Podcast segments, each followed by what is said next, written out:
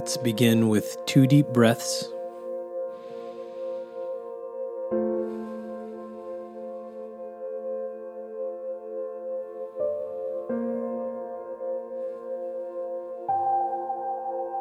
Now, our passage for today, Proverbs 4 1 through 4.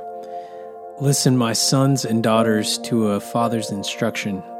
Pay attention and gain understanding. I give you sound learning, so do not forsake my teaching. For I too was a child to my father, still tender and cherished by my mother. Then he taught me and he said to me, Take hold of my words with all your heart, keep my commands, and you will live. Imagine God saying this today. Who do you depend on? The world and, and this culture values being self sufficient and an individual. Success is often measured by your ability to take care of yourself and show that you don't need the help of others. But what if part of the maturation process is learning that you never grow out of being a child?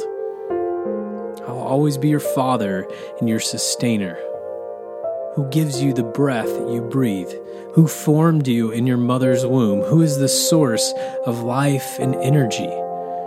Turn from your self reliance and remember this incredibly simple truth you are not God.